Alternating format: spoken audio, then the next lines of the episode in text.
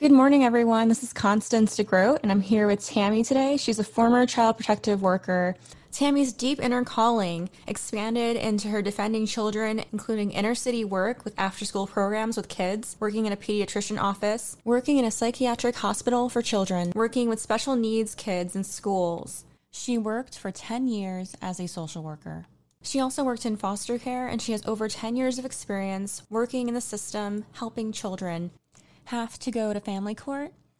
Well, Tammy gives us some great tips here on how to prevent yourself from becoming a victim of family court. Get your fine self a cup of tea and let's get ready to go. And thank you, love, for holding space for me and Tammy here and for yourself. So, welcome, Tammy. Thank you for having me. It's a pleasure to be here. It's definitely an honor to have you here, especially talking about this topic. It's definitely needed. What brought you into working with kids? I think growing up, you know, I've always had this passion to help people. You know, as I got older, I started to see things and have my own experience of witnessing domestic violence and abuse. Once I moved through high school, I kind of found that passion to really want to seek justice for children and try to give them a voice. Did you find it took a lot to get a child removed from a home? It does take a lot. It depends if there is blatant, obvious abuse. If the kids are left a very, you know, at a small age and they're left unsupervised and they're left for a number of period of time, there's the department has to meet what they call a minimal degree of care. It's a federal policy. The department has to prove they try to prevent or eliminate the removal of the children they have to show what efforts and what services or maybe they needed a safety plan to make in order to prevent the removal of the child. So, if there is domestic violence in the home, the department can help the parent plan for a safety plan, as in keeping that abusive partner out of the home, or they're going to go stay with a friend for a while um, until we can get some support services in for them. If there is substance abuse issue, we can help the parent enter into a program and make a plan for the children's care while the parent is in the program. And then you have your minimal degree of care which is very minimal. It's your basic needs. The children has a safe place to sleep, food, clothing, shelter, utilities, education, supervision, and safety. If the conditions of the home aren't great, they need to be rise to the level of being unsafe before that would ever prompt any type of removal from the home. And you have your different types of neglect. You have your physical, educational, emotional, and medical. I always found the most difficult one to prove is emotional how do you prove emotional neglect is occurring in the home? And that was always the biggest problem that we ran into the child's need for love and to thrive in the home. You have to show the child's being impacted by the lack of, of that need being met, which is extremely difficult. In what ways did the system make it difficult for you to protect children? I was surprised to see kids staying with their families while they're in court against them. If there's physical abuse going on in the home, it's often the teacher or somebody in the community that's reporting that. And these workers will get assigned to go out and speak to the children. And it is really, really difficult to get these children to talk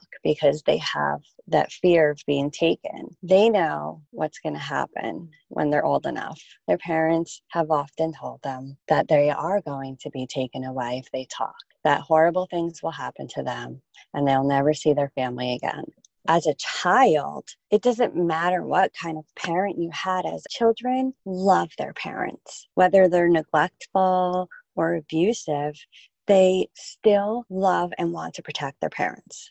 Then they have the fear of losing their family and the unknown. Well, mom said if I tell, then then I'm going to go somewhere. I'm going to go to a stranger's house. And what is that going to be like? So these kids, a lot of times, they won't talk unless there really is physical evidence when that worker goes out there. It is very difficult. And so the case will stay open and the investigation will continue and services will be put, you know, in place We try to get voluntary services into the home. If the department doesn't have enough to file a neglect on the family and they don't have enough to prove that that child is being physically abused, then nothing happens until another report, until another instance if the marks are healing and the bruises are healing and the workers cannot see them, it is very difficult. If the child doesn't speak, it's it's a big barrier. I remember you writing to me that children don't have a voice in the courtrooms. This is one of the ways, right?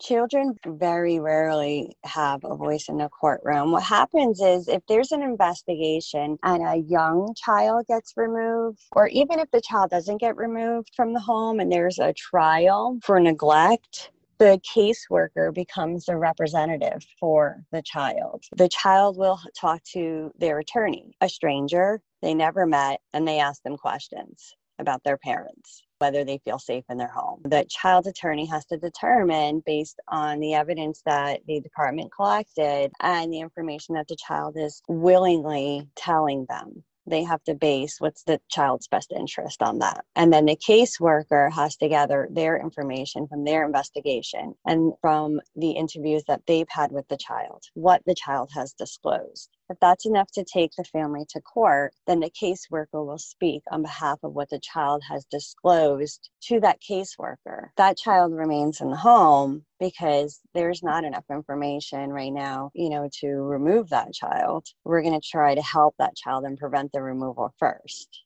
if it's not a case of physical abuse. It's tricky. It gets very tricky. You have your abuse and your your maltreatment cases. The abuse cases generally if it if you're looking at physical abuse and you have proof you're going to most likely go into court trying to remove that child because they're in imminent danger of physical abuse. And you may win that case and you may not win that case. It depends on what proof you have. On a neglect or maltreatment case you're looking at the lack of meeting the child's basic needs. You know that child is is is remaining in the home and services will be in place to try to help that family when it comes to sex abuse cases, that's an entirely different realm of problems. Are generally not allowed to testify under the age of six, or I think it's like five and a half, and they become dependent on these caseworkers and their attorney to speak for them. The level of competence. Does the child have sufficient intelligence? Can the child communicate events? Can they comprehend the seriousness of oath? Do they have an appreciation, ability to tell the truth? Are they able to provide trustworthy testimony? What stage of development are they in? Do they have the, the memory? You know, children are awful, really bad historians. They get dates mixed up, if it's been a long time since the abuse has occurred, events may be really confusing to them. So they may get names wrong, they may get places wrong, they have a really poor recollection of time periods. Those all end up being gaps in their story because they can't articulate a timeline. There's not physical evidence of their abuse then that gets lost in their their stage of development on their ability to testify. And they won't be deemed a credible witness to testify on their abuse.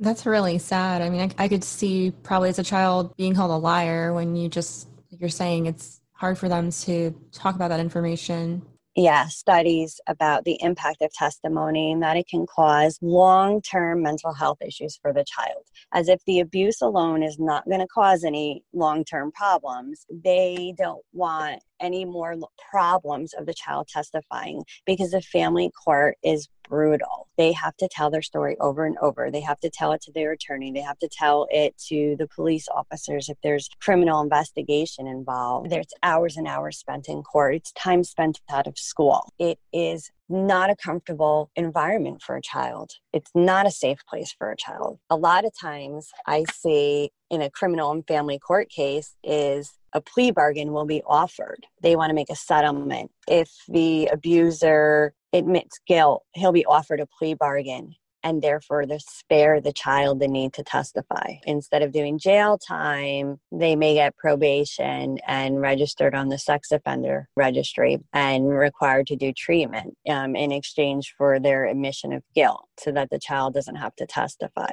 They have child advocacy centers if they are concerned about the child's credibility and there's not enough evidence or they need the child's testimony. They have forensic interviews that they can do to try to determine on whether the child is telling the truth and whether the child is competent enough to testify to their abuse. It's, it's just a very complicated system. On one hand, children need to be given a voice but on the other hand there's all these of preserving their mental health so they don't have to go to family court and they don't get to speak their attorney speaks on their behalf and their caseworker speaks on their behalf. That's definitely really tough. Yes. Everything you're saying is really heavy. So as far as rehabilitation programs do they work for the parents family court is designed to be rehabilitative, not punitive. So they can be charged with neglect, but if this, it's their first round in court, they're going to be given a chance to rehabilitate. And depending on the level and seriousness of their charges, a lot of times they will be given the chance for those charges, the family court charges, to go away. So if they're getting charged with neglect or maltreatment, they're not looking to punish the parent, they're looking to rehabilitate them. So they will have pages and pages of court orders of services to complete depending on what their issue is, their, what the family's needs are. Do the children need to get to school? Is there medical issues? Is there med- medical neglect? Do the parents have mental health needs that need to be met? Is there substance abuse needs? They are not doing it on their own voluntarily and they end up in court then they will be given orders. And they can go through and and and complete the services and not learn anything. They can very easily go to 21 parenting classes and not learn anything. They can get the box checked off that they did that. They can go through mental health services and say yes i'm fine. I went to i don't have any problems. You know in therapy you can't engage and help if the person is not willing to engage themselves. If a family, you know, a mother, father is going to their therapist and saying everything is fine, or I recognize this, and they go through a couple sessions and they're compliant with going, there's not much we can do about that. They can easily complete a substance abuse program. So if the boxes are checked, and they've done everything that they need to do, then the department goes away, whether they meaningfully really made any changes or not, and they have no more investigations or no, no more concerns, then the case is closed. A lot of times, it'll be years in family court. Children are in the home, and the same issues are occurring and their orders get extended and they are given another chance to make changes. And so sometimes we end up having these preventive cases where the family has court orders, and five years later, we're still working with the same family on the same issues they don't rise to the level of having to remove the child from the home. They're still meeting the child's basic needs. You have to clearly be able to prove that the neglect of love, the neglect of care, you know, that lack of of parenting, it may be bad parenting. You can bad parent your ch- child. It's not against the law to, to be a bad parent. As long as you're meeting your child's needs, you can't physically abuse your child you can't deprive them of education. You can't deprive them of their medical needs, uh, food, water, but you do not have to be a good parent to have children. Do you feel like parents need to be held to a higher standard? I think there needs to be accountability. There are a lot of services that are available to engage these parents. Change is really hard. When you grow up in a home and have no idea how to parent, and now you have children or are expected to parent these children, there are services that are available to engage these families. There are parent aid services where somebody will come into the home and help them two to five days a week, depending on their level of need. They will help them. They will show them how to fill out the papers to get their kids services. They will take them to the school to meet with counselors to get services in place for these children They will take them to Medicaid, social services to get their health insurance, to get their food stamps, to get everything set up, do a safety check, and provide the family with safety plugs, straps for the TV, straps for the furniture to make sure that their home is childproof. And they will go through everything to make sure that their home is safe. They will educate the kids, uh, the parents on the stages of the development of children. They will remove unsafe cribs and provide them with a safer crib if they have a broken crib they'll go in there and they'll provide them with a pack and play so they have some somewhere safe for their baby to sleep. So they have a lot of, of really good services that are there to help the families. That's amazing. We don't hear about these things though.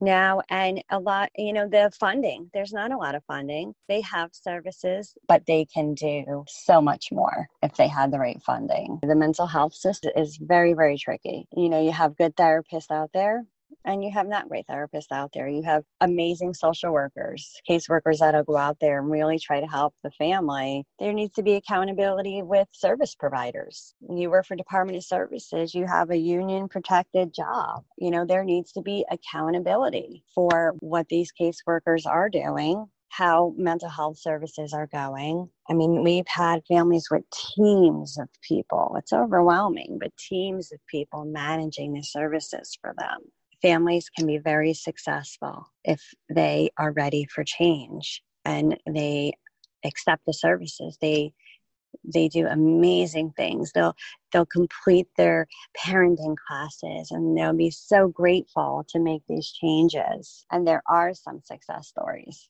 And then there are many that fall through the cracks. And the family court system is a very difficult place as far as being designed to help children and families uh, either things that are entertained in court. You know, we can go through an entire hearing and not once a child's not mentioned, the child's not mentioned. We didn't deal a lot with custody cases, and sometimes they would be so unmanageable. The judge would try to get social services involved to try to help. It's not our area. Sometimes they would order, try to order services and that in that family to help them custody cases are very difficult and there's a lot of back and forth and a lot of times it's the attorneys and the judge speaking and the court doesn't know that child. The attorney gets to decide with what he thinks is best for that child. And this is definitely not like a lower class issue right? There's middle class upper class it is. And when you have a high status, high profile, you will get treated differently. You can, um, you'll end up with a private case, but family court meets on all levels. You have, you know, a lot of poverty, and then you have your middle class, and then you have your upper. I feel that middle class your working average person there one of the hardest ones because they really get dragged down and lumped into the view of the lower class. Not that they're better. You have parents that go into court, mother refuses to break up with her boyfriend, even though he's known to the agency as being a predator and she's been warned that he's a predator, continuously allows that man around her children unsupervised. There's a different level of intervention that's needed for her. And then you have a mom who is doing everything, finds out that her child is being abused by her boyfriend, calls the police, calls the department for help, is doing everything she possibly can to protect her child, but she still gets dragged through the family court system. Her character gets flawed. Her ability to parent, her ability to keep her kids safe is questioned. And then if she wants to do everything to keep her child safe, she has to fight with the court because the father has rights to his child. She ends up in this position of fighting the family court and fighting family law because she she's trying to keep her kids safe and they're trying to give him visitation because he has rights. They'll delay the case. They'll delay the case. They'll delay the case family court is not you go in your case is heard you're done. It can go on for years. It can go on for months whether you have work or not. You can sit in that family courtroom for hours once a week or once a month you're back in family court. And it's a tireless system. Once you end up in the family court system if you don't have the option for mediation you know and as a parent a lot of times they don't question their right and they become victims of the family court system. They didn't do anything wrong and they're trying to protect their kids against somebody else. And what do you do then when you're up against these attorneys and these judges that think they know best what your kids and they want to allow your child to go on a, a sleepover with a sex offender because the sex offender didn't abuse their own kids, they abused somebody else's kid. Sometimes a parent has to fight for supervised visits and there's not a lot of resources out there. They're going to say who in your family is willing to supervise these visits. So some of these parents, they don't care, I'm guessing, about their kids so much. They just want the image that they're not like a bad parent.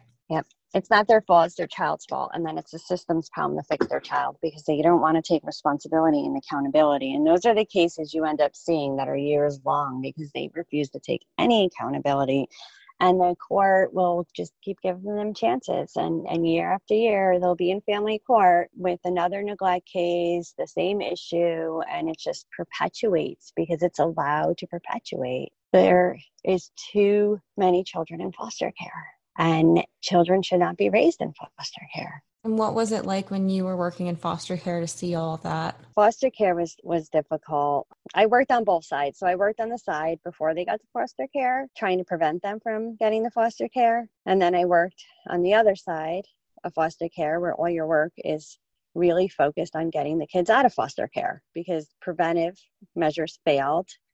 Now they're in foster care and you're going to try on the other side where the kid is safe and now the parent has the time to focus on themselves. Who is held accountable really is the caseworker. What has the department done? What has the department done to help this mom get her kids back? Have you provided her transportation? Have you set up her her appointments for you? Have you offered her services? It's not a matter of whether she's engaged in services, you know, and then it becomes the burden of the caseworker to show absolute diligence efforts that we're doing everything we can to help this parent get her kids back. And we're working harder than she is, or he, and they're not held accountable in court. I'll sit on, on the stand, you know, for an hour testifying during a permanency hearing about all the services that we've offered the family and all the services that the family haven't engaged with. And then a date is set for the next permanency hearing in six months.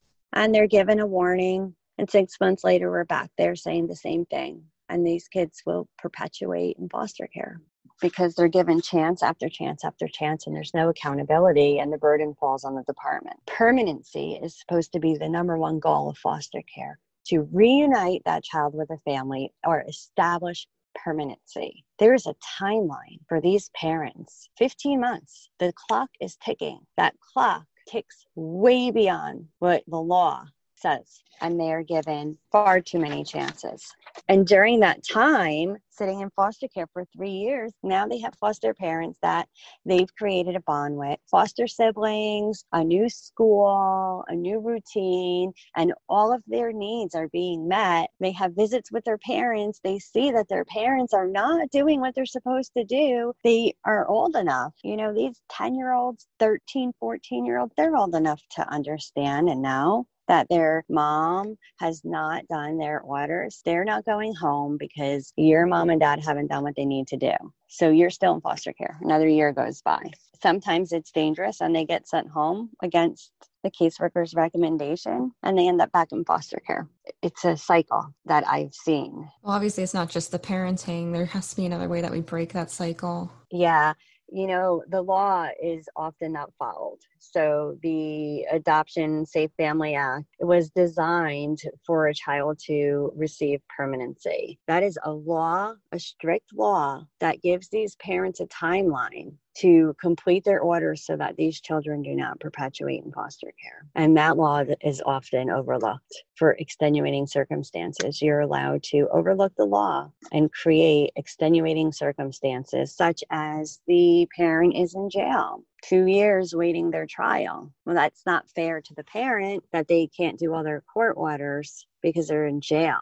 And They got their kids removed because they committed a crime while their children were in their home, and now they're in jail for that crime. But so the child will have to sit in foster care and wait for their parents to serve their time and wait for their trial until they're sentenced. Because if they're only sentenced a year, then they can do their orders in a year and get out. So they could be a good parent but not so great in society. And now the child has to wait. Yes. On a lot of circumstances, if they're in foster care, they will be brought to the jail to have visitation with their parents in the jail. So it's not a perfect system. There are a lot of flaws in the system. My opinion that there's a lot of accountability being lost. The judges, the lawyers aren't accountable for upholding the law parents aren't accountable for completing their orders in a timely manner. And I can't help but think when you're talking about how kids need stability in a home, about the whole root chakra and how that's developing as a child, just going yeah. on a spiritual level. Well, yeah, those needs of that whole child really to thrive, it, it's left out. You really have to show impact of, of damage. There has to be so much damage done to that child to prove that they've been emotionally neglected, that they've been deprived of, of security and love. Well, the child has ADHD, the child has a conduct disorder, the child's on multiple medication. Of course, the child's going to be exhibiting these problems. It's not because the child is being emotionally neglected. How do you prove that? How has this work impacted you? You know, when I set out on this this job, I thought I was walking into a place where I was going to make change. I was going to help families. And I quickly learned that I, I wasn't an advocate and I was there to help them, but I was there to help them under the strict guidelines of being a representative of the Department of Social Services. You know, I, I remember every removal that I did and as much as it is, you want to take kids, you want to make them safe, but it is by far one of the worst things that I've ever done in my life. Knowing that I'm taking these kids, only hoping I'm taking them to a better place, but then to learn that they're going to get returned back when change is not made and that these kids end up going back and they end up getting removed. I have scars on my soul from the things that I have witnessed in this job things that I will never be able to erase out of my my memory. And feeling completely helpless when I thought I was there to help. And I found myself in a position of fighting the very own system I worked for fighting with the, our own attorneys. Like how can this be right? I'm not okay with this but we need to have a settlement. I don't want to settle. Why are we settling so that the case gets out of court quicker because it's harder to fight for what's right and it's easier to just have a settlement and be done with it. For me, and I know for many others, but I will only speak for myself here, is like we are just puppets of the system and we are just doing what we are told to do. Boy, does that feel uncomfortable inside. It's like you're screaming to get out and really help and challenge the system that you're working for, but you can't because you're a representative of that system. So by challenging it, you're in the wrong. And now you are part of the voiceless society. Now you're now you're one with the children. Now you have no voice. Even as a caseworker, I remember every child that I've taken. I remember their names. I remember the things that they've said to me. You know, it, it is heartbreaking because as bad as these parents are, these children love them. They believe that they'll change and that they'll go home and everything will be okay. And it's not, it's not always that way. And after 10 years of watching it, I resigned. It is not the way that I wanted to help children. It is not the way that I wanted to help women. You know, watching the domestic violence in IDV court it was designed to help women of domestic violence so that they didn't have to go back and forth from criminal to family court. However, when you're in IDV court, I know I know the county that I work for, everybody that had court that morning that was a victim of domestic violence gets ushered into the courtroom and your case gets heard in front of everybody in the courtroom as if it wasn't bad enough to experience that in the privacy of your home well now a whole bunch of strangers know what happened to you too. And you never see the media. Very rarely do you see the media out at family court. And when the media is called, it is a very sensitive case. And that case is always taken care of with extra caution because the eyes are watching. And the eyes should be watching on every single case. I resigned it to give the attention to my kids because it was really You know, we did a training on secondary trauma. The department offers five free counseling sessions a year. And then we started, uh, they started a training about secondary trauma and how real it is to experience PTSD symptoms and trauma based on working with families that have trauma. And I realized that a lot of my paranoia and my hypervigilance and a lot of symptoms I was experiencing was because of the work that I was doing. And, you know, I really felt that it was just a tireless, it was a tireless job. And not seeing change and seeing things get worse I couldn't do it any longer. Is this still a passion of yours that you're looking for a new avenue for?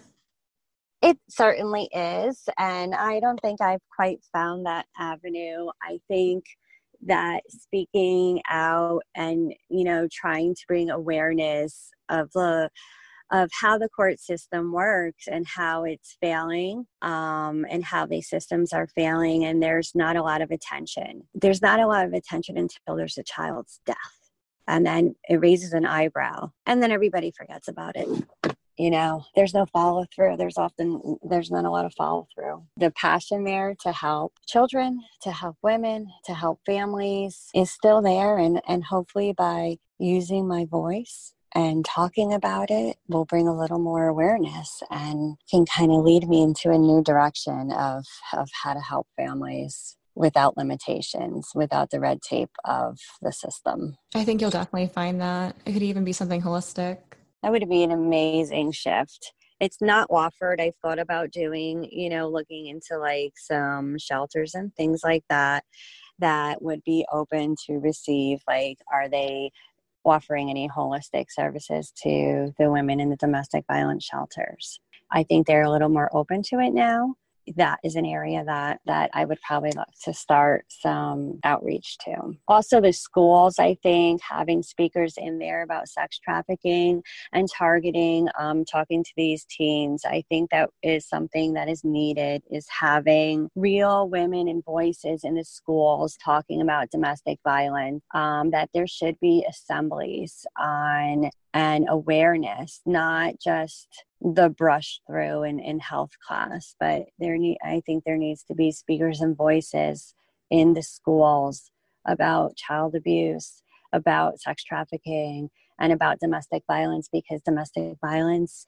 it does start at a very young age and and teen our teens are vulnerable. No you're right and there's assemblies for things that happen after all this stuff happens like shootings in schools. Okay we're having assemblies on that but we're not talking about what causes that.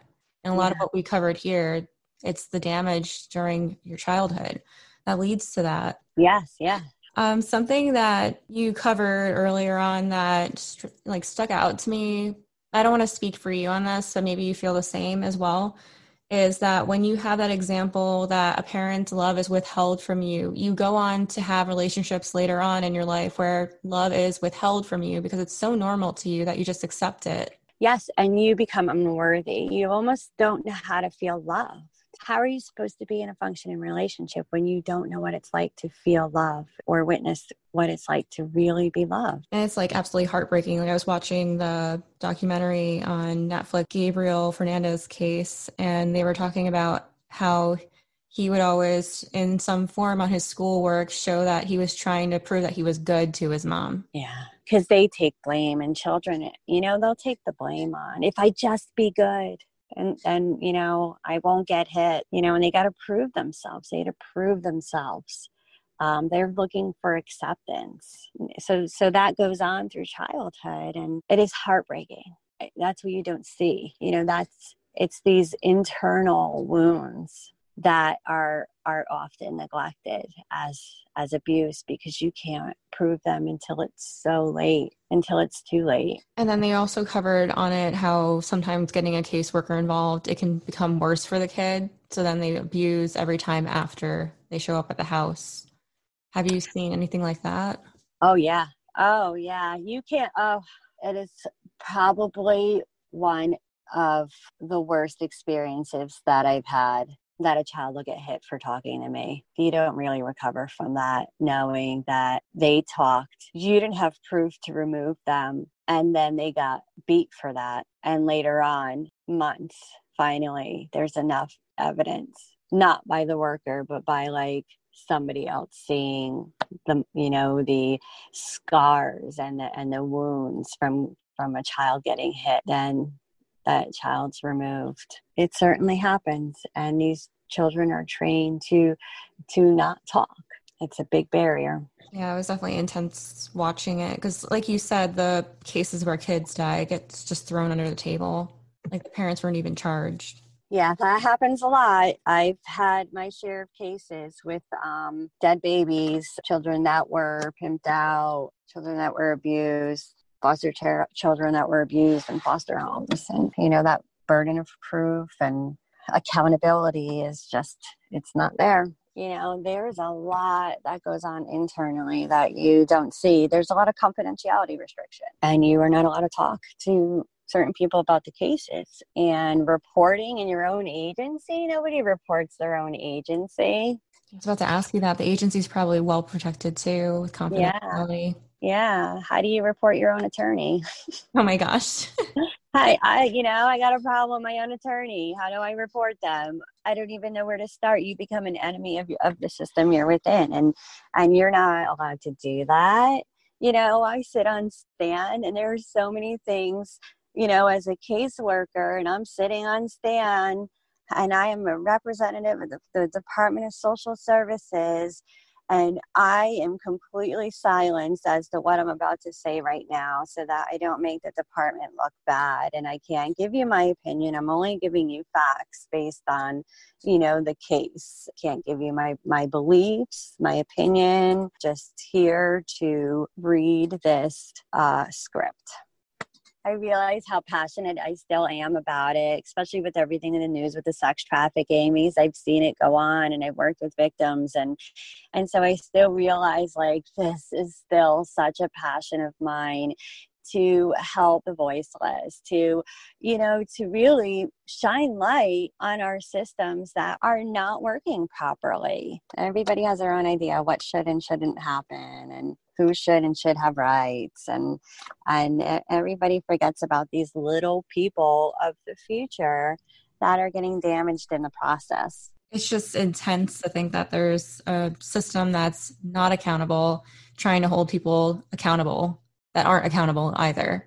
It just yeah. doesn't work. And it doesn't happen in every case. I mean, there is justice. There certainly is justice. It's a fight. It's just a blatant, obvious case of abuse. There will be justice there. But if there's any question and you just don't have that hard evidence and you really got to dig and prove and, you know, it just, it's, it's really challenging. And you never want to falsely accuse somebody there are unfortunately are people out there that will coach their children. You know i see this a lot in custody cases. They will coach their children into saying things that are not true about the other parent in order to win a custody case. That is just the worst position to be in. Then it really makes it difficult because it just destroys the credibility of that child. And that parent you know you want to believe and then you question everything on every case. You want to believe that a child will never lie or that a, a mother would never force her child to make up a story of abuse in order to win a custody case. It happens. So I understand the law is really, eh, they're trying to protect everyone. They're trying to make sure that they don't falsely accuse anybody and everybody has their fair share of representation. And I think a lot of times the little ones are often forgotten and it's all these adults dictating what should happen and nobody's ever thinking about the spirit of that child. And just know? as a whole, as society, I feel like we're always trying to quiet the child. Like we have so many different diseases we're making up now for kids and just giving them pills. Yeah, here, fix it.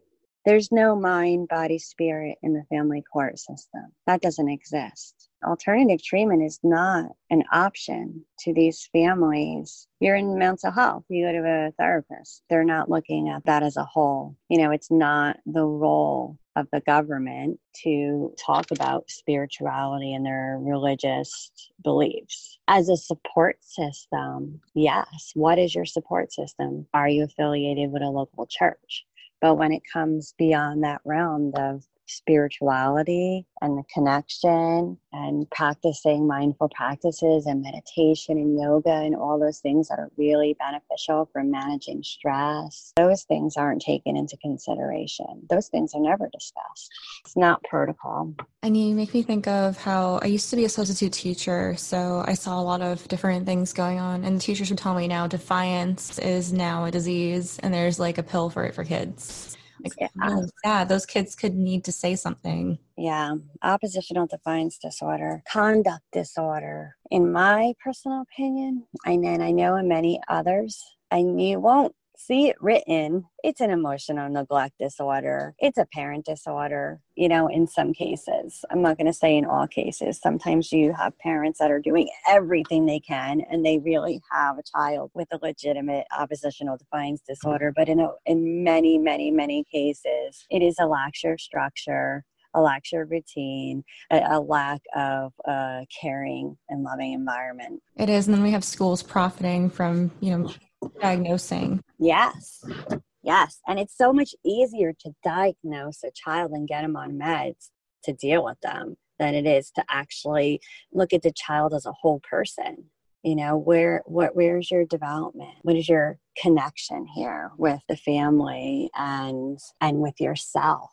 It's it's very easy to just diagnose and write a prescription and put a band-aid on the problem until they age out and they are an adult and have to figure it out on their own. Here are some tips from Tammy on family court. You need to know what your rights are. If you're in there fighting for custody and you're in there trying to defend your child against a predator and that predator is their father, you know that predator has rights. If you end up in that position, you need to know what your rights are and you need to understand what your child's rights are. Ask questions. Don't let the family court bully you.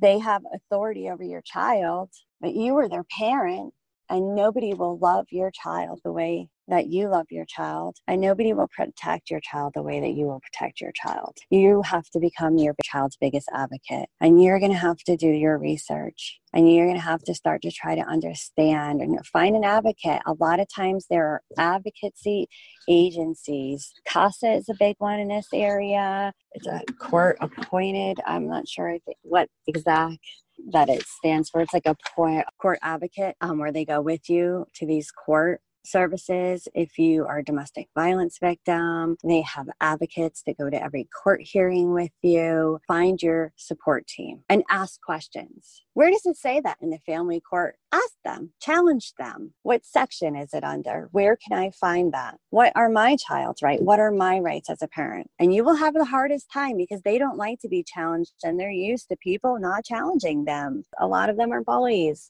They can dictate what happens to your life and they can take complete control of your life and order you to bring your child to visit the man that's abused them and try to order you to even supervise those visits and try to order you for let them to go over for sleepovers. You need to um, be strong because you think that the hardest part was watching your child as a victim, but the hardest part is watching your child as a victim of a system that's failing and knowing that the people out there that are supposed to be helping only can help so much because of the way that the law is designed.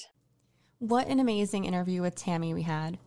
If you know anyone that would benefit from listening to this, do share with them and have an amazing day.